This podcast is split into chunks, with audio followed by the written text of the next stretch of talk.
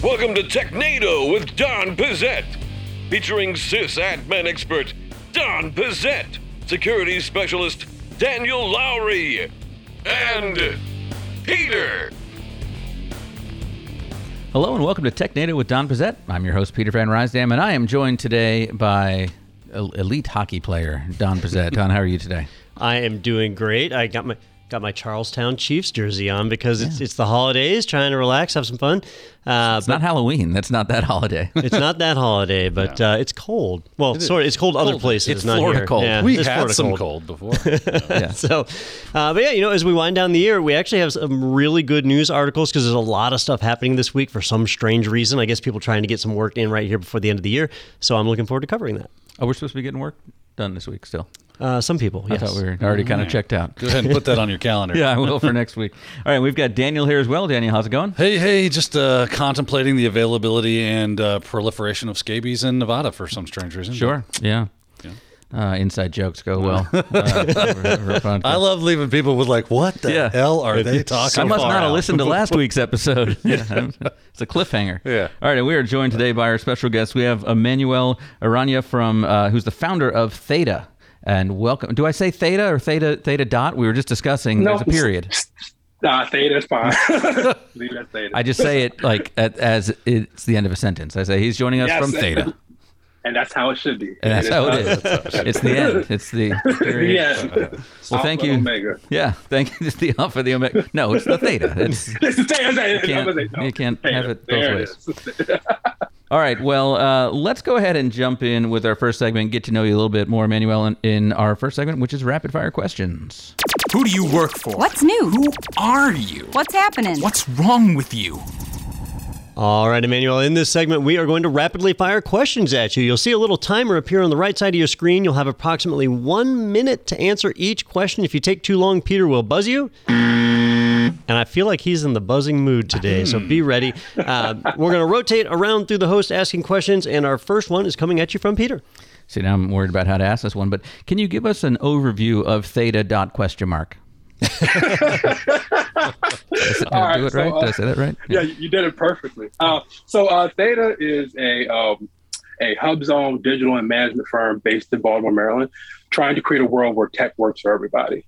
Um, you know, my firm, we take pride in being the intersection of innovation and technology, but also intersection of technology and its impact on the world. And we think that our position at these uh, unique intersections lets us solve unique problems and give unique solutions to very difficult problems. So, yeah, that is an overview of Theta. We are. All right, now Emmanuel, I know you have a, background as a system admin and an engineer. It's actually very similar to my background, uh, and you've you've founded a company. So about seven years ago, I, I co-founded a company called IT Pro TV, and I, I know why I did it, which is I was suckered into it by a friend. I'm curious why you did it. Why, why did you choose to go into business for yourself? Oh man, uh, I don't know if I can, let me try and put it into a tight minute. Um, honestly, I was tired of um, seeing services specifically um, in the government sector, but also in the commercial sector as well. Uh, digital products and digital services being provided that didn't have everybody in mind, um, that didn't really speak to the aspects of you know the needs of someone in where I am or in West Virginia or wherever you are in the world or wherever you are in this country specifically. Um, it, it just really personally, I had a few experiences in, in the work field and also buying products. Uh, I don't want to name anything get anybody in trouble, but there was one product that always sticks to mind that like I bought this, I could clearly tell it wasn't meant for me or that I wasn't part of their use cases when they were testing this particular product. And seeing that in the commercial field, seeing it in the government field, I was like, well, this is a problem that someone needs to come and be cognizant of when they try to build software. And uh, that's what made me start Theta. There's always a problem out there, and somebody out there is going to go, I'm going to fix this. Now, that being said, uh, you describe yourself as a technologist and say that the industry uh, lacks true representation of technologists or, or a representative of more diversity. Now, I obviously understand what that means, but I want to make sure that you understand what that means. And uh, why don't you go ahead and describe what that means? well, interesting enough, and I I I, I, forg I forgot the final question. So cool. Uh, the second question, literally can lead into the third question. Um, and I'll say one of the products. Um, you know, um, building something that works for everybody, that's representative of everyone, means keeping everyone in mind when you're building your product. The product that came to my mind that I was speaking before was particularly, uh, it sounds so childish when I say it, but it was my uh, my Xbox. It was my Xbox one I bought back in 2015. They were selling them with the uh, a lot of the biometric uh, facial recognition software, the Kinect. And um, I remember buying this piece uh, of hardware and trying to scan my face into the uh, one of the games that was promising to be able to do that, and uh, it just didn't recognize my skin tone, my beard, my glasses. It was it was it was a lot of struggles going on. Um, and while me, I'm at this point, you know, a system engineer working in, in the financial tech sector. It's not a big deal to me it sort of was still a big deal because I thought about, all right, what about the 16 year old kid that's working at Target, you know, saving they, their their their their hourly rate to go buy this for themselves, you know, at, at, home, they don't have the same type of access to funds that just you know piss away like that. So, you know, technologists that are really paying attention to what it means to build digital products in a digital world for everybody. Uh, is what it means to have like a representative approach to being a technologist, and that's sort of what I mean when I'm really talking about it. That makes a lot of sense. Yeah, I've heard a lot, lot of those about like products where you know people with accents can't talk to Alexa or, or things like that. So mm-hmm. yeah, they're just. So I specifically will talk with an accent around my Alexa, so it doesn't know what the hell I'm saying. I practice my really crappy British accent. Yes. Russian. Do a Russian accent. Doesn't understand a thing. Well, if you if you don't want your your voice assistant to recognize your voice, it's easy. You just use Siri. Yeah, there you go. Isn't that what they made Cortana for? That's right. exactly. exactly. All right. So uh, you seem to be really involved with the tech scene there in Baltimore. So I'm curious, is, is that kind of one of those new emerging uh, scenes? We're seeing a lot of those in different places around the country. Yeah. No. Absolutely. Um, uh, even just recently, I, I, know like the the mayor of Baltimore City just announced that they're about to put like thirty five million dollars of rescue funds into getting broadband just across all the dead spots in the city. Um, you know, like that type of investment in in in, in internet and in tech is really going to make Baltimore City a hub for more tech companies, I believe. And so, yeah, no, it's definitely become one of those places. And I'm glad to be here as this uh, city goes through its own tech renaissance. Nice. And finally, your LinkedIn says that you are a superhero, and I'm curious what your superpowers are. Okay, so it's really interesting, right? Um, I won't get too nerdy, but I think that my superpower would probably be something that has to do with intangibility, um, because it's such a ambiguous power. But you know, you know, intangible tangibility is sort of like the of like things that you can't really measure. Um, you know, one of the things I always say is like, you know, my perseverance has allowed me and my persistence allowed me to like take things on the chin, you know, take punches and, and not really, you know, that doesn't bother me too much and the phase pass through me uh, in my personal and professional life. So like that type of intangibility to be able to phase through, uh, be able to hide the darkness and also at the same time be present when needed I think is a superpower that has a lot of applications to my life. And so, yeah, I've thought about this a little bit. I don't know if you tell it sounds like Batman, essentially. Like, no, no actual power. I was thinking Dr. Manhattan, but. but for a little while, it sounded like his superpower was was uh, was politics. He was like, you know, it, it, you can't describe it, it, you can't see it, you can't feel it. I'm like, oh, that's politics. That's, that's inside you but it's funny because the the superhero thing that, that was on LinkedIn that was funny, but that wasn't even the, the, my favorite thing on your LinkedIn. It was like way down. I'm looking at you know your jobs, just kind of see your background. Like one of the first things uh, you did like tech support for the Amazon Kindle, and that was like I don't know. It was very short. It was like a couple months because I'm sure you got there. and Were like, well, this product sucks. I'm, I'm surprised that wasn't your example. you said it, not me. I did. I did. There's a reason they're thirty dollars on Prime Day. And that is overpriced. They're pretty crappy. Yeah. All right. Well, let's move on uh, and find out. You know, you seem like a happy guy, but there's there are things that, that piss everybody off. So let's find out what grinds your gears. You know what really grinds my gears? This Lindsay Lohan. You know what really grinds my gears? You, America. We now go to Peter for You Know What Really Grinds My Gears. All right, so this one confused me a little bit at first, and so I want your help understanding it because uh, we talk a lot about in the tech world about how things are disposable now. Phones are made to break after a certain amount of time. Uh, but what grinds your gears is uh, people building things to last and not to change. But I know you have an explanation that makes that make a little sense for us. So why don't you tell us? Right. So, um, you know, it's always one of those sentences that we that I say or these phrases I say, people are like, "Huh?" But um, what I really mean when I'm saying that is that, you know, too often we're building uh, things that are meant to last in the sense that they're building it for the moment. They're building it like, hey, this new framework or this new hot piece of tech is um, the bee's knees, and we're going to build something using that. And that's cool and all, but you're technically building something that's meant to last in that moment that isn't adaptable, isn't able to be used uh, longer than this moment. And, and, and that's a problem because that's sort of bringing a lot of the churn that we're seeing rather than actual change in this change in this field. Too often we're spending time churning, just trying to keep things alive because we made really, uh, I won't say bad, but very uh, interesting decisions at the, at the genesis of projects that sort of keep you stuck in this moment. So when we say that, what we really mean is that we want things to be built as agnostically as possible.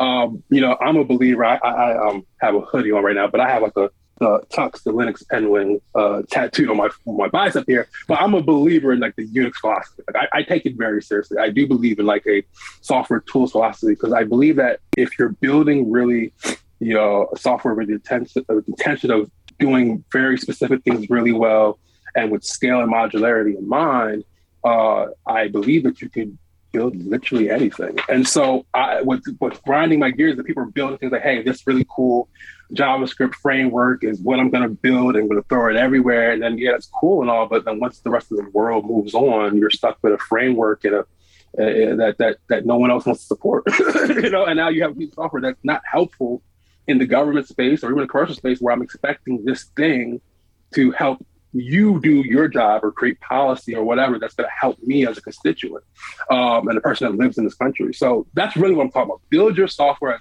agnostically as possible. If you're taking a, a, a more tools approach, you're, what you'll do, at least I believe you'll do, is you end up building uh, Lego blocks, or what I like to say, you end up building your own alphabet at that point. And at that point, if you have your whole alphabet of little tools, I can go write Shakespeare or whatever you want at that point. I can be, you know, Aaron Sorkin. I can do literally whatever you want at that point. I can write whatever for entertainment, whatever piece of software, whatever idea you have, you can do that. But you can only do that when you're building software to change and not to last. So that's really what I'm stressing.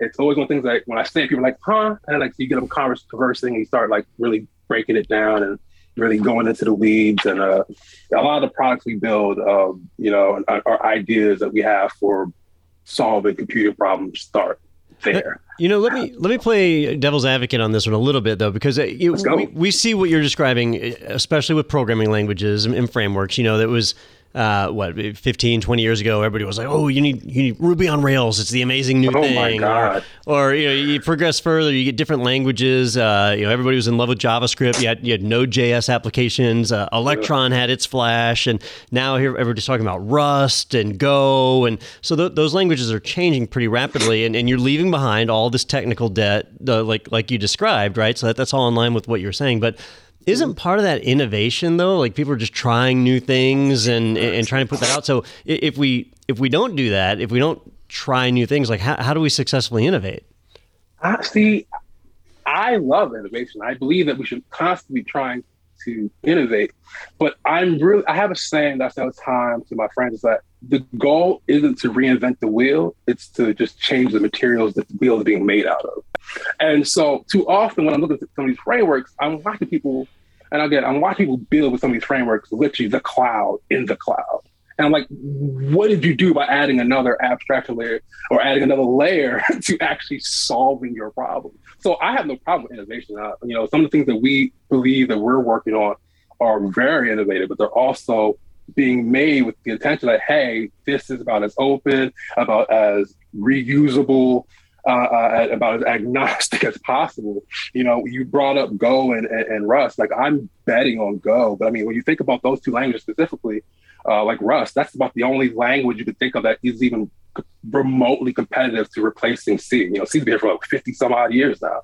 Uh, you outside of like Objective C and C and even those are just very specific hyper variants of C. You know, building something that was built to change like that, that at the end of the day, every other language is finding a way to compile back to to do what you want to do is makes sense. You know, that, that, that's what I mean. Like picking languages, picking frameworks that make sense, that are agnostic, that can be that I can take all your old debt and still bring new things and bring constant iteration change. You can do that with a language like Go, for instance. Can't really do that if I'm stuck with a JavaScript framework in the back. Usually, like it just depends on Yeah. picking the right tool for the right situation. But part of that picking the right tool starts with understanding what you're trying to do and how far away from bare metal you have to get to actually do what you have to do anyway. I think And we that's see sort it, of what everyone's forgetting. we see it with Similarly, hardware, with especially. approaches. you know, I'm thinking of, of consumer examples too, just like regular technologies, mm-hmm. televisions, right? Where mm-hmm. you had this 20 or 30 year window between black and white televisions and color televisions. And then you had a 20 or 30 year window before going from standard color televisions to the 16 by 9 HD, right? The y- y- mm-hmm. 720p never really caught on. So then it went to the 1080. Uh, and now we have 4K TVs, right? So that, that was a very short window of time, Yeah, 10 years. TVs, don't we? Now they're pushing 8K TV. I haven't even finished upgrading my, my existing TVs. I haven't got my 4K everywhere. So yeah, Well, I mean, is this Yeah. is this reaching into what Emmanuel's talking about? Is if we had a television platform that was a little more open, now I can take that 4K guts out, put 8K guts in, and now I have an 8K TV. Makes as long me as think I'm, of your laptop, Don. right, like the framework, framework yeah. laptop, Yeah. yeah. Don's got yeah, Don's got that framework laptop work because I was thinking at the beginning of this, well, this works for for the software side, doesn't work for the hardware side, but but that framework laptop, you know, has the modules you can pop out, and so you know they're they're able to still sell you new things because Right. that's why they're doing this Right. because Yeah. we can sell you the latest greatest right? thing, Yeah. but if they if they get you into their framework and then can sell the new processor that's faster, can sell the new uh, you know type of USB drive that comes out or something, that's that's pretty cool. All right. Well, that, that that's a good conversation. It is. yeah, I mean, I can go for We hours. spend, yeah, we could spend a whole episode. but we do want to talk about. I know you got something new that you guys have been working on an IoT and uh, data collection tool uh, called BrickFrog. Which I mean, I just want to know why it's named that. But uh, can you tell us a little bit about BrickFrog? so Project Brickfrog and I, I, um, is a it's an edge collection platform that we're building. Um, you know, and we ended up building specifically with uh, helping change energy culture in mind originally, but the novelty in the tool that we're building is that it's an edge collection platform that is sort of plug and play. That any IoT device, any edge device, any data or anything to collect, any information to collect off that device can be collected and sent to a back end that you want to do any type of data analysis on or or doing understand. So that's why I was like, lot of my conversation was going towards the edge and talking about hardware specifically. That that's where we're playing with those type of like software and, and much computing problems in general we're trying to deal, deal with is a fact that we believe that uh we're moving closer to closer to the edge every year. Uh, the cloud has hit peak cloud, and so we're focusing there. And so, uh, Project Brickfrog is a project is a product that we uh, specifically built to say, hey, if I'm a, a, a landlord, I think the landlord we had in mind at the time was GSA with all their buildings. But if you have, you know, all these buildings in mind, and you have to worry about, you know, how am I using energy efficiently, or you know, can I move energy, uh, my usage here or there, or which floor they're doing, like being have insight in your usage and in your in your actual uh, uh, your actual ener- your uh, carbon and energy footprint was just an interesting idea. So we said, how can we get there? Well, first we need to be able to read information at the edge, and then from there we can start putting together building blocks of how to, you know, give you information about how you're using energy in this building here, Building blocks, building yeah. there. Made Yeah, made out of blocks, frogs. Yeah, made out of little frogs. frogs. yes. makes sense. and the name Go forth, itself, little frog. That will reduce your carbon footprint as well if we build homes yeah. Out of deceased frogs. Well, or we can get the frogs like kinetic energy from jumping to mm-hmm. like that could create electricity. channel We're that. problem solving right here. renewable. Yeah, it's Yeah, renewable. right here, right, and that's very future. And I'll tell you right now, you just get a one good rainstorm, and them frogs will make new frogs real quick. Disgusting. I don't know if you guys watch um, animated uh, cartoons, but uh, Adventure Bros is where we got. There's a character on there called Brick Frog. All he does is he has one power. He takes a frog and he can throw it. That's it. It's just one very simple, silly power. And my CTO and I, we love animated. We love cartoons. funny. Rick and Morty. How did you not what we do. pick that as your superpower? because I have a little bit of politics. That's a missed opportunity. yeah, no, I was. Well, but people, yeah, nah, it, if people want to find out more about that or, or, or any things we've talked about, uh, theta-llc.com is that website. Um, so head over there and check it out. There's a lot of great information. I was looking at the blog a little bit earlier and uh, a lot of cool stuff on there as well. So, hey, Emmanuel, we, we really want to thank you for taking the time today and, and chatting with us and uh, helping us talk about some things we hadn't really talked about before. no, I really appreciate you guys taking the time to speak with me, and uh, thanks so much for having me. Sounds good. All right. Well, we're going to take a quick break. We're going to come back and look at the news from this week. That's coming up on TechNado with Don Pezet right after this. IT pros who want to learn on the go? The IT Pro TV Android app is for you. Now it's better than ever with the dashboard view built in.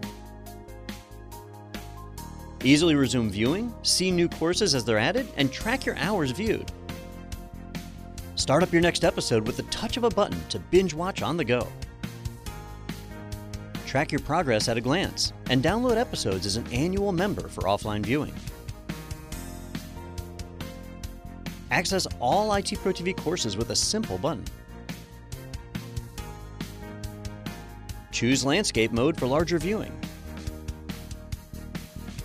Choose your course by category, certification, or job role. Watch anywhere and pick up later on your favorite devices. So head to the App Store and download the IT Pro TV app. Welcome back to TechNado with Don Pezet, and thank you so much to Emmanuel for joining us uh, from Theta. Th- I'm sorry, from Theta. That's to be the end of the sentence. You just use your finger and just point. yeah, Theta. Theta. Uh, but we do have a lot of news to get to. I'm excited because we haven't had a tinfoil hat segment in a while, and we've got one today. Um, shoot, we've got we've got someone getting pwned, we've got dough, we've got behind Bart, well, all the good stuff. Uh, but we're starting today with news out of uh, the AWS reInvent uh, conference, which we're reading this on a day where uh, the East region is down. Is it really? yeah, US East one. Yeah. Uh, is that it's not still down, is it? Dude, I got. I don't know. I Well, got I- a server in US East. I gotta. Yeah, I was having. Check I, that. I did have a question about that actually. Before, before we just dive into this, isn't the whole point of cloud computing the redundancy that oh, well, East went down, so Only if this you will fire set that But up, if you are people putting all their stuff, in Yes. one- what it, doesn't that So, defeat the whole purpose? When you when you log into AWS and you've accessed that console the very first time, if you're here in the United States, it defaults to US East one. And so That's if you not just start, true. what? I logged in the other day and it defaulted me to US West, and I'm like, why is this running so slow? Wait, Maybe because East one was down. Maybe because it was. Yeah. uh, there is no U.S. No, East. no, because I, I had to go back and I was like, oh, it's set to Oregon.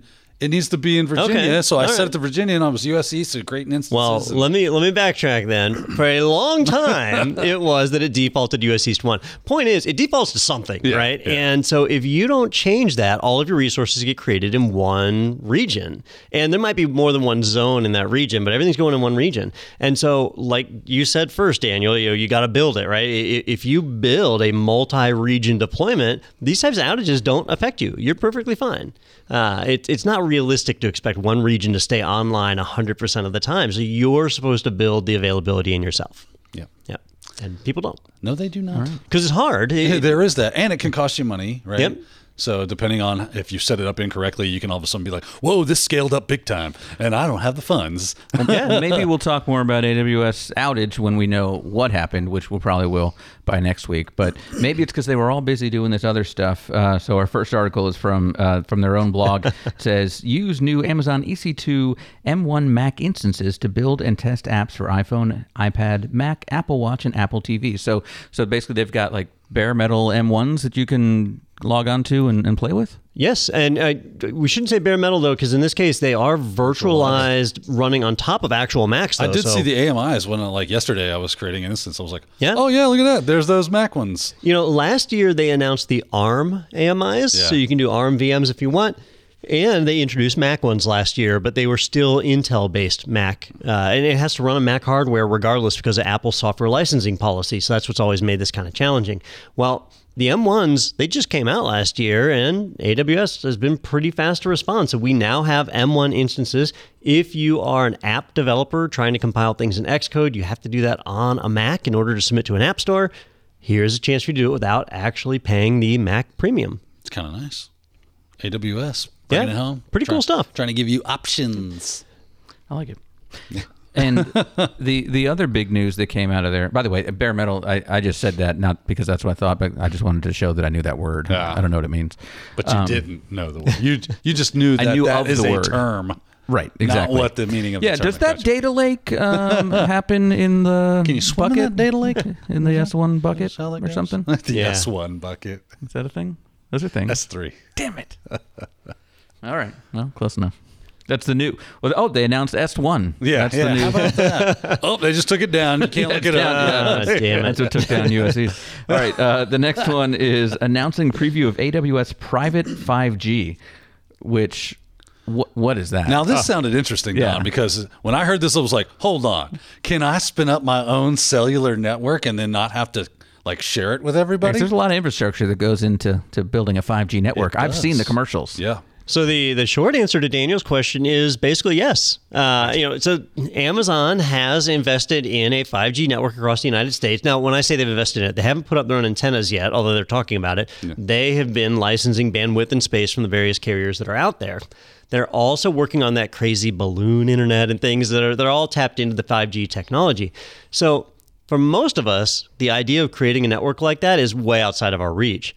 But Amazon has found a way to subdivide up their network to where you can actually basically allocate it like an AWS service. You can go and create your own private 5G cellular network and use that for data transfers and, and connectivity and stuff anywhere that they've got an antenna that they have under contract. So kind of neat that you can spin that up. Now, I kind of looked at this from two angles. Like you said, Daniel, one, it's really cool technology. Like, oh, I could have my own. If I create an IoT device that I don't want it to have internet access, but I need it to communicate back to a central place. Like maybe I want to have an atomic time clock or something, right?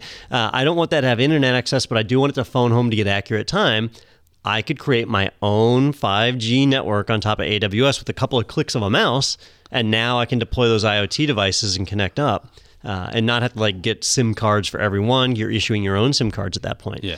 But the second thing I thought was all the 5G conspiracy theories. Like, how much easier will it be for us to mind control people and, uh, you know, you know, my my test bed of rats has been so much easier since I got my 5G tower from AWS. Yeah. I will say they listen so much better, and I don't lose connectivity on the fringe of my network as they destroy people's homes and steal and, their and, children. and now that your tests are done, you can allocate coverage all across the United States with Yes, a click of a button yes, and push that out. Now, let's play devil's advocate here, right? This is obviously really cool. I've decided, yeah, I want to have control over my own mobile network. So when I looked into this, they were like, "Hey, okay, step 1, you sign up for this thing, you pick your network coverage or whatever you need, and then they start sending you like towers, like mini towers and antennas. Oh yeah, there's antennas like physical hardware that has to be deployed and then you start like allocating this thing and building this network." That said, why wouldn't I just get SIM cards and use something like VPN if I needed to do those things on already built infrastructure? Is it cheaper or what's the Uh, so, it, so it, it is a bit cheaper. Uh, you control the the Like everything. area, the region. Like Yeah. you pick where this is being deployed and where it's available. So you've got some control there. Uh, you don't have to deal with the FCC at all. Ooh. because you know Amazon's already done that. You're you're using something Amazon already has allocated, so that's a big benefit. Uh, and if you've ever looked at like what Verizon or AT and T charges for this kind of stuff, it's big money. It is through the roof, and you've got long contracts. AWS has always been about you know you When you pay need for us, what we're you use. here. Yeah. yeah, So there's a lot of advantages to it. I like it. I'm in. He's buying right now. I. Is there prime delivery on And that I'm antenna? later. All right. Well, let's move on to our next article, which is uh, from one of our. It was a good segments. segue. Buy now, pay later. That's see, that's what it's Yeah. doing. Yeah, but now you ruined it. No. I think I made it better. Dough. All right, this one comes to us from the register.com. Microsoft adds buy now, pay later financing option to Edge, and everyone hates it. Is it because it's Edge? No, so it is the whole buy now pay later thing, right? Which is is almost the equivalent of like payday advance loans, right? When, when you're driving down the street and you see one of those paycheck advance places, do you think, boy, that looks like a reputable business helping the community? You mean Wednesday night? you, you see those and you think, wow, there is somebody preying on people that. Uh, you know, are, are Yeah. unprivileged, or you're you're tight on money. You go and you do a paycheck advance, and they charge you twenty percent interest, or something ridiculous like that. So to see a company like Microsoft do it is kind of shocking. And I didn't have time to look up what episode it was, but last year we did an episode on the Opera web browser. Opera was sold to a, I believe it was like a Chinese investment company, and ever since they got it, they have turned Opera into like the seediest, sleaziest web browser possible. They do paycheck advance loans in, In the Opera, browser, In right? the Yeah. browser, yeah. Like you don't browse to a page; it's built into the There's an- browser. it's like an add-in. you can it- it can mine Bitcoin in the background, not for you, but for other people. Like it, it has a ton of, of things that botnet, yeah. And and so we reported on that, and I talked about how sleazy that was to do, and it really had no place being in a browser, and that's why the the former founder of Opera split off and created. Um, Oh shoot! What's his browser called? Um, not DaVinci. It's something like that, though. It's a uh, music Vivaldi. There we Vivaldi. go. Uh, so created the Vivaldi browser. Well, Microsoft, a company that is always neck and neck with Apple for being like the most valuable company in the world, obviously not hurting for cash, launching a buy now, pay later service like this integrated into the browser has made a lot of people just flip the bird at Edge and say, well, I'll go back to Chrome. I didn't have to flip the birdie edge because I don't use it. You never went there. yeah. A lot of people already flipped that bird. Yeah. Now double birds. For Edge. Two birds. You know, in, in the last year, just in the last 12 months, Microsoft has done wonders for like they, they ditched the Internet Explorer name, they brought in Edge, they mm-hmm. adopted the Chrome engine. Edge is actually a really good browser right now. And it's almost like they're ready to squander what they've gained in the last 12 months with things like this and that seedy business with changing your default web browser uh, and, and pushing Bing on you every time Edge did, updates. Did the did the Edge project get a new like manager where it was like I'm gonna make a name for myself and everybody's like reorg there please all the stop. time, so please probably, stop yeah. sir. Stop don't don't do that. No no no. What we need is a buy, buy now pay later thing built into the browser. It's gonna be awesome. Blow your mind and they're like no no it won't believe your mind shut up ship it yeah. No credit, bad credit. Yeah. Edge. Edge Well, that's what they need to do is, is remove the word Microsoft from the product name, probably, Yeah. because you're right. If it's if it's a good product, but people are so you know they associate it with Internet Explorer, they associate it with with the problems that you mentioned with Edge. But if they've changed all that, like I don't know, rebrand it again, but get Microsoft out of it. I mean, you know, I I had switched to Chrome for many years, and uh, and I actually did switch back to Edge mostly last year when when I'm on a Windows machine, not when I'm on other systems. But uh, I hate that you have to type HTTP in this thinking You Edge do? browser. Yeah, you do. I so if. I so I do a lot of things you guys don't do though. feel like Apparently so. user- right? That's and user error. like when I'm running things like my own web server, I can't just type an IP address. It goes, Bing cannot find that. I'm like, no shit, it's not there. you, you're supposed to add HTTP. I'm not Bing searching this. I want you to add that, and it doesn't do it by default. And I have to type it in, uh, and it's a real pain in the butt. Uh, Firefox does not do that to me. well, oh, you're on Firefox. Yeah, I still run Firefox. I got to remember, Weirdo. In hacking world, Firefox is the preferred browser because of the things you can do with I thought you were a Brave guy. Uh, I like using Brave for like normal browsing. Oh, okay. Yeah, Yeah. Fi- Firefox is good if you don't you know care about speed. I don't at all. I, I care about being able You to don't want things to render Yeah. correctly. Yeah. Yeah. Actually, that's kind of the point for you, I guess. Yeah. Yeah. All right. Uh, I mentioned we've got some tinfoil hat time, and it is about that time. So let's uh, go ahead and get those hats on. The moon landing was fake. Paul McCartney's been dead since 1966. Dogs can't see color. 5G causes syphilis. Do you understand that? Yeah. All right. This comes to us from therecord.media. A mysterious threat actor is running hundreds of malicious Tor relays. So I know we've talked about Tor before and, and, and Tor sites. What is a Tor relay to start? All right, so Tor is an entirely volunteer network. So people volunteer, contribute machines to build up the, the infrastructure. And there's really three main roles that a, a node will play when it's in Tor. So you've got your entry nodes, which are the, the systems you connect to from the internet. There's exit nodes, which is where you, once you're anonymized, you exit Tor to access the real internet. And then there's relay nodes that sit in between because you're not allowed to go directly from an entry to an exit node. You have to pass through Three, I uh, think. It's, it's three to get in and three to get out, right? So it's six total. Is that it? I believe it's six So total. this is when, like, on uh, you know CSI, they're going, "Hold on, I, I bounced it off Belarus and Well, I mean, Cambodia. You can do that with Tor, and Tor will do that. But in those shows, it's like those were like compromised systems that they're bouncing through. So, you know, that's the way that Tor works. And these are all volunteer machines. In theory, the traffic is fully encrypted. And so all these nodes that are sitting along the path can't interpret the traffic at all, and so it passes over nice and secure. Where the challenge bumps into, though, is the entry node is who you're encrypting your data and sending to. The entry node doesn't know the keys, it doesn't even know the exit node, really, because you have to pass through these relays to get over to the exit node. So the entry node doesn't know the exit node, the exit node doesn't know the entry node. So that in theory, you are completely untrackable when you're in the onion router. Once you're when you're in there, you're you're, you're safe. Well, a few years ago, uh, I, am trying to remember if you were with me, Peter, when we were at RSA. Uh, I was talking with Joshua Pitts from Okta, mm-hmm. and he had told me back then, and I mean, this was probably three years ago. He said, "You got to watch out on Tor. We've we've seen nation states." injecting like looking for file transfers over tor and injecting data into the file transfers in real time like really sophisticated stuff this was years ago well now evidence is coming out that that is a real thing. That you know this is certainly possible. A a threat actor, they don't know who it is. We don't know if it's a nation state at this point. Right. It okay. could just be Daniel. But when we're talking about the resources that this person has, probably. they have had up to 900 simultaneously running Tor relays at, at a given point. So this is a lot of resources. It is almost guaranteed to be a nation state because it is them gaining visibility yeah. into Tor. It's an eccentric billionaire. Everybody knows this. well, it could be. to give some context to that number, though, Don, it says that typically there are about nine to 10,000, uh, what you call them nodes. And, and so we're saying 10% of those yeah. are run by this one person entity and, and it, it, fluctuates, right? Sure. Because you know they're they're not authenticating themselves. Like eh, when you register a node with Tor, you have to provide some basic identification information, yeah. or they don't let you do it.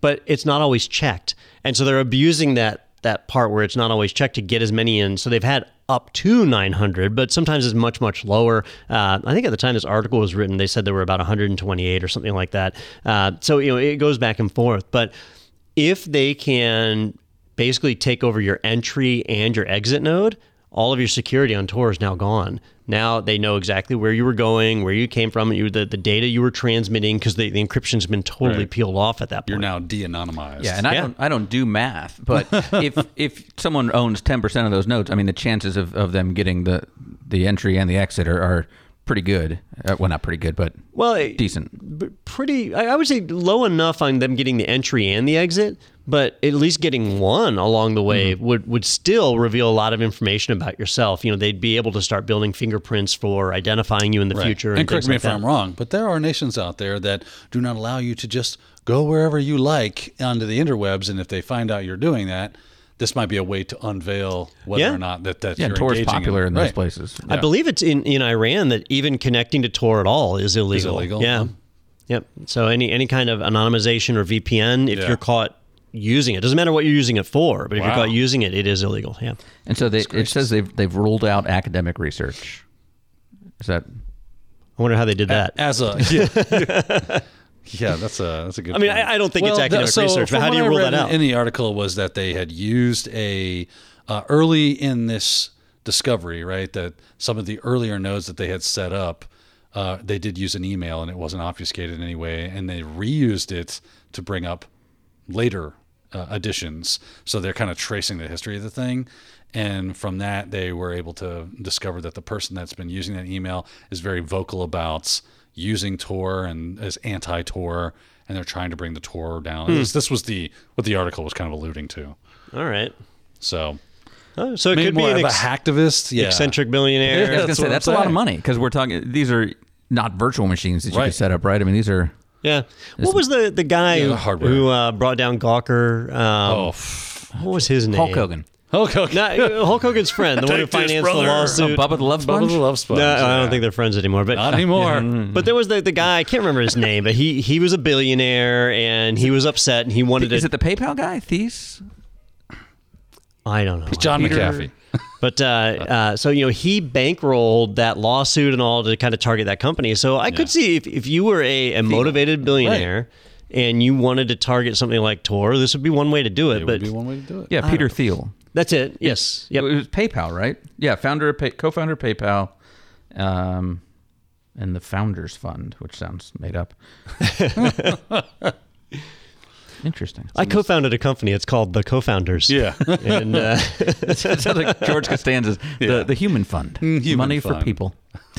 All right. Uh, sticking with our, our um, fun themes today, our next one is a segment as well. Uh, we're going to find out who it is that got pwned. And dang it, where's that button? It's one of these. Peter. It's Peter on- got Is it me? I Uh, think just it's get on the pwned? iPad. That's where the button is. Okay. is. Hold on. No, it's not that. It's not that. Seriously, where, have we not done who got pwned in a long time? Yeah. Yeah, I can. No, we do it practically every week. Yeah. Yeah, right. we literally could just make a Who know, Got I'm Pwned looking at it, yeah. podcast. Son of a. All right, well, I'll just play. I'll play the tinfoil hat one again. The moon landing was fake. Why Paul not? McCartney's been dead since 1966. Maybe that's the conspiracy. 5G causes syphilis. Do you understand that? My who got pwned is gone. Oh, there it is. Looks like you're about to get pwned. Fatality. We can edit this in post. We're not going to, but we could. All right. Uh, this one is from ArsTechnica.com.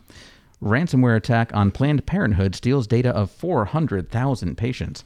Hacker hackers had access to Planned Parenthood's Los Angeles chapter for eight days. I was going to say it didn't sound like national if it was 400,000, but uh, but that's probably one of the bigger ones out out in LA. LA. Do we know how they got in? Uh, we do not. Well, so what they're putting out right now is Little this seems to be ransomware. Yeah. Uh, that a, a ransomware infection happened and files were exfiltrated, and they don't really have a good handle on what was exfiltrated. And the the reason I wanted to highlight this one, because like you said, Daniel, somebody gets pwned every single day, it seems, and so it's not shocking that something like this happens. But in this case. We're talking about some of the most sensitive information possible.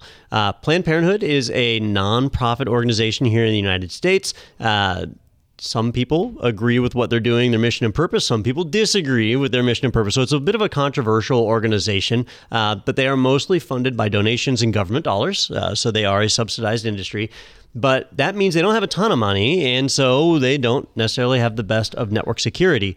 But what they do have is some of the most sensitive medical records on the planet because they are a major abortion provider as well as birth control and other things. So they put out a, press release and a notification to people that might be affected stating that uh, on November 4th, they identified files that contained your name and one or more of the following information address, insurance information, date of birth, and clinical information such as diagnosis, procedure, and or prescription information. Yeah. It's a worst case scenario. So yeah, this is like uh, uh, the worst who got pwned.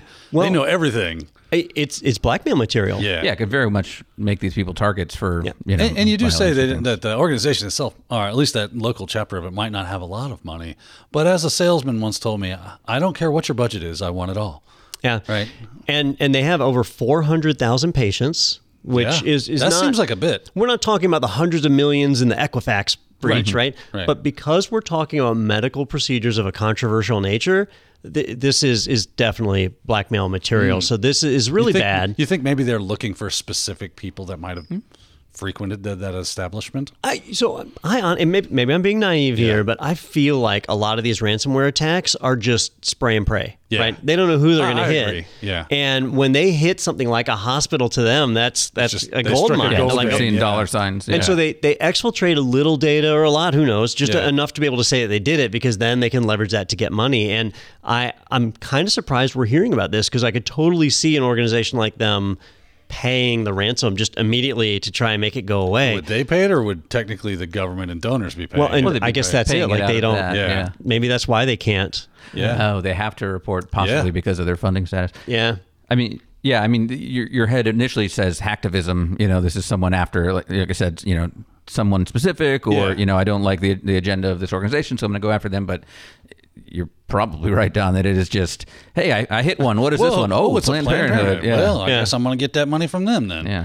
And for, Yeah. for every one of those, there's like 15. Oh, this is Ethel used in tires, yeah. Sunset Retirement Community, Yeah. Florida. Yeah. You got 12 customers. Yeah. and with and with something that's publicly funded like that, you can look and say, "Hey, you got this much in money last year, so Yeah. I would like this much." And don't tell me you don't have it Yeah. because I can see it. And and they are doing that. Like remember, um, I don't remember. It was earlier this year we reported on where some of the ransomware gangs, once they compromised a company, they would pull up the stock information and short sell the stock. Oh my gosh! And then leak Oh, to the did talk about news. Yeah. yeah. they would leak to the news that this happened so that the stock would go down and they'd make money. So nice. yeah.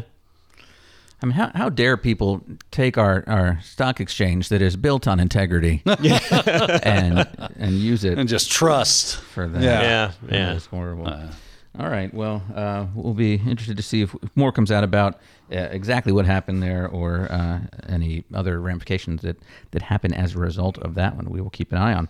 All right. Our next article is uh, Behind Bars. And I, I spent half of the last segment looking for the intro for that one because we haven't done that in a while. So here it is.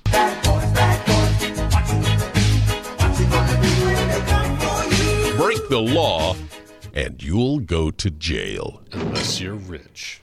Honestly. Yeah, I assume that that went without Yeah, saying. I uh, didn't put that in the intro. Throwing that disclaimer on there. Uh, all right, this one comes to us right from justice.gov. So, this is the official uh, website for the United States Attorney's Office, Southern District of New York. Former employee of technology company charged with stealing confidential data and extorting company for ransom while posing as anonymous attacker. And I want to know, Don, how did you find me? yeah. Well, uh, so this actually ties into a news article we reported on over the summer. Kind of looking back, I guess this could have been a Deja news in a way, but um, in this announcement, they withheld the name of the company, but it's it's kind of public knowledge. It's it's Ubiquiti. Oh, uh, really? So Ubiquiti Like the Networks, routers yeah, the Right, wireless. okay. Yeah. Yep. So they're they're based out of Oregon or, or somewhere in the Northwest, and they had a, a a breach where source code and other information was was exfiltrated from the company. And at the time, they were just saying little bits of information about it. They were saying, well, you know, we, we don't think any customers were compromised, or ah, that code was old code, and and, and things like that. And an anonymous tipster, an insider, a whistleblower, came out and said, "Oh no." This is mm-hmm. this is Armageddon. This is like the worst case scenario. That all the private keys are out. They, they, they are screwed. Get away from Ubiquiti, mm-hmm. right? and so when we reported on it back then, we, I think at least I said, this might be worse than we than we think, right? Mm-hmm. That Ubiquiti might be withholding information, and so we just need to keep an eye on it. Well, I have kept an eye on it, and now we find out what's going on. And it turns out Ubiquiti was not being the bad guy that they were kind of portrayed. Uh, they were withholding information because they were working with the Department of Justice because that whistleblower was not an honest to God whistleblower. Uh, so, what we find in the Department of Justice's uh, uh, statement here, their release, is that it turns out it was a disgruntled insider employee. He was an employee that had trusted access to the source code and information. so Every he was time. he was an engineer, Yep. and he stole the information that he had access to, and then pretending to be an outside hacker, then approached Ubiquiti and said, "I want two million dollars, or I'm going to release this source code." And so it, it looked like a breach. It looked like the data was They're looking exfiltrated going, how did someone get in? We still don't see them in the system. but it was this em- employee. Yeah. And then when they weren't paying, he then created a third identity, which was the whistleblower, and said, "Oh no, this is really bad. You're trying to get the company to pay the two million dollars." Well, the the government, I believe it was the FBI, uh, was able to actually unravel a lot of this mystery, figure out what was going on, and he has now been arrested. So this turned out to be an inside job, and just Nice. one actor, not not multiple. You know, it's funny Sharp. when we're teaching security concepts at IT Pro TV and stuff that you always uh, get to that idea of what type of threat actors are out there. And when you hit on those insiders, you're like, this is the real danger right here because they already have a certain level of trust. Yeah, because you gave them the key. Yeah, you, you trust them to not do bad things, and uh, sometimes that can that can be betrayed. And when it does, it's like the walls are falling down around you. Well, the key is to not give access to the disgruntled employees. The key is to not disgruntle your employees that have access to these things. You just have to ask them pissed. before you I mean, them access. historically, think about it. People get mad and they knee jerk reaction and do something dumb, and now it's already done. You can't walk it back.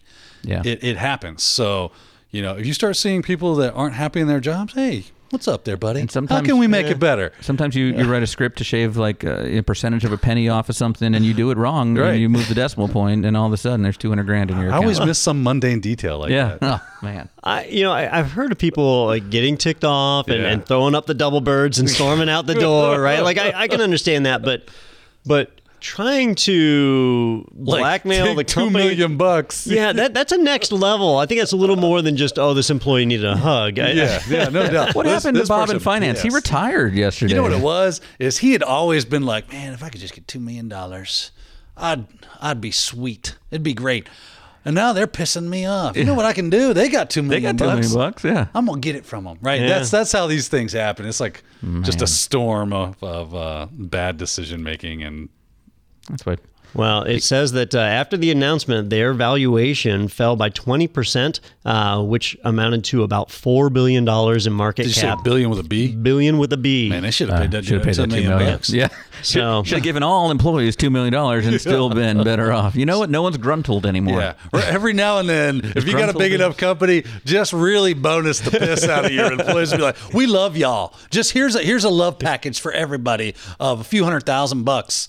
And everybody's like, damn, this is a great place to work. I don't want to mess this gig up. I, ju- I just looked it up to confirm, and gruntled, uh, the definition is pleased, satisfied, or contented. Have There you, you ever heard anyone say, like, man, I'm so gruntled So today? my, my daughter used to say, and she still does because I encourage it now, but she would say yesternight, right? Yesternight. And everybody's Instead of like, it's, it's yesterday. not yesternight, it's yesterday. That is a legit term that used to get used. Really? And we just stopped the using night it. from yesterday is Right? yesterday? Yesterday and yesternight were like, She's the only kid talking about like fortnights and stuff Yeah. in uh, school. They're not, Yeah. not the game. She's like, no, well, it's she just thought if yesterday No, is during fine. the day, yesternight must be last night. just- turns out she was right. And Yeah. she was absolutely right. I've never heard that either. Yeah. Stinking five year old figuring things out that I never knew. Well, Don, are we getting two million dollar checks for the whole company? This or we're not? Because I got trust inside this network. Nah, I don't think we have four billion dollars to lose. Yeah, no. either as a company yet. So Yeah, and I don't, I don't care if you guys are just going to. Yeah, on you. you're like, I, I got Oh. that locked down. I was going say, oh, we know. Here's your, uh, uh, what is it, the jelly of the month? Yeah, Jelly of the month club. Yeah. Oh man, If this wasn't the biggest bed you ever did. an RV is going to pull into your Yeah. front yard this this Christmas. Uh, all right, want to let you know about a couple things coming up. We've got a webinar today, the most in-demand IT jobs for 2022. It's only 2021, and we already know what those are. Cashier. Uh, cashier. Yeah, it- it's all it's all on iPads now. So. Yeah, that's Factual. it. It's kinda Uh, rude. true. Yeah, so we'll be we'll be looking out for that, and uh, that is with uh, Bridget uh, from our ACI Learning um, family here, and also with Ronnie Wong. That's taking place today, Thursday, December 9th, 2 p.m. Eastern Time. Uh, if you're listening to this after the fact, don't worry. Still head to itpro.tv slash webinars, and you can register um, to see the archive version of that, which will be out uh, right afterwards. So. Uh, be sure to check that out. Also, want to let you know it's the 12 Days of IT wrapping up this week. Uh, on Friday, December 10th, we're going to give away all of the items that we have unboxed so far, which have been some pretty awesome stuff. Uh, yesterday, we had the OMG cable um, that Daniel is scaring the crap out of people with here. Uh, Y'all are I've- charging your phones, right? had to put it under lock and key here. We've got uh, oh, got our Stream Decks. We've got a Razer mouse. Uh, the Raspberry uh, embedded in the keyboard has been a big hit on YouTube. Uh, Rubik's Cube. I got a guy that that that uh, comments every day. I, I commented first. You should pick me. We're like it's it's it's a random It's a choice, ran- but and then you wink at him like, yeah, for two million dollars. yeah, yeah. You, could could buy buy, a whole like warehouse full of these things. well, if you want to win, uh, head over to itpro.tv slash 12 days and, uh, and you can check all of those prizes out. You can also register um, for that as well. All right, and also take a moment, head over to technado.com. You can see all the latest episodes, and you can subscribe there, and you can send us, uh, you know, your feedback and things. But you can also hit the big orange button in the corner that says "Sponsored by IT Pro TV," and you can get a 30% off coupon code for the lifetime of your personal membership. You can also request a team trial and see all the great features available to teams from IT Pro TV. And uh, this is important, Don. I can't believe I, I waited this long. Um, but we we had two, three months ago, we asked for some Yo Mama jokes um, for Don. Do we have uh, for Don's mama? And some really good ones And came we got in. so- the best ones I've seen yet, and and I, I like all of them. I like them all for different reasons. Um, so let's just go down. This is from Rusty. Um, Rusty S uh, sent this stuff in, and so we're gonna send you a shirt, Rusty, for sure, and a sticker pack uh, from Technado. Uh, but the first one is. Uh, Don's mama is so fat, Schrodinger found her to be both inside and outside the box. I thought that was pretty funny. it was a a good one. It's a real cerebral thinker. joke. Yeah, That's it's a good real one. thinker. Like, That's a good one. How how fat is she really? And then this one, this one's like a good tech one. Uh, Don's mama is so fat, he took a picture of her and had to reformat his SD card to NTFS because it was over four gigs. I feel like there was like That a, is techie as hell, right there. yeah. I feel like what- what's the other? For, is like a fat. Isn't there? a- 32. Yeah, like I feel like Yeah. there's some way you could have worked the word fat in there. too fat for that. Yeah. Yeah. Yeah. Uh, Well, you needed the larger file size, you see, of the NT. Oh. yeah. Yeah. I just feel like we could have worked that word Yeah. in somehow. Gotcha. Uh, and then Don's mama is so fat that THX can't even surround her. uh, surround sound THX. So Oh, oh, is it funnier now that Peter explained it? Yeah. yeah. well, I mean, he Millennials are going THX. See, but when I did it, it was funny yeah he explained what because your you're not. TFS was. Yeah. Well, anyway, those are fantastic, and you know. Just because we asked for them a couple months ago doesn't mean we will not accept jokes about Don's mother We at are all any about time. rewarding comedic performance. Absolutely. If if we make us laugh, if you make us laugh, we're all about it. Thank you, Rusty. Yeah. You are our hero. And thank Rusty you, Shackleford. Yeah.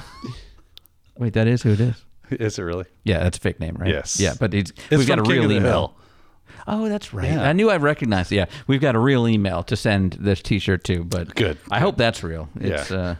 uh, Don's mom at Gmail. Wait, hold on. That's not a Gmail. no, I'll double check if that's right. But yeah, thank you. It's not a Gmail. It's a Yahoo, I think. Yeah, it's yeah. a Don's Mama Yahoo. Yeah, well. Yeah, well, she's still on So there. you CompuServe. All right. Well, thank you everybody for watching, and uh, we'll see you next week right here in TechNado with Don Pezet.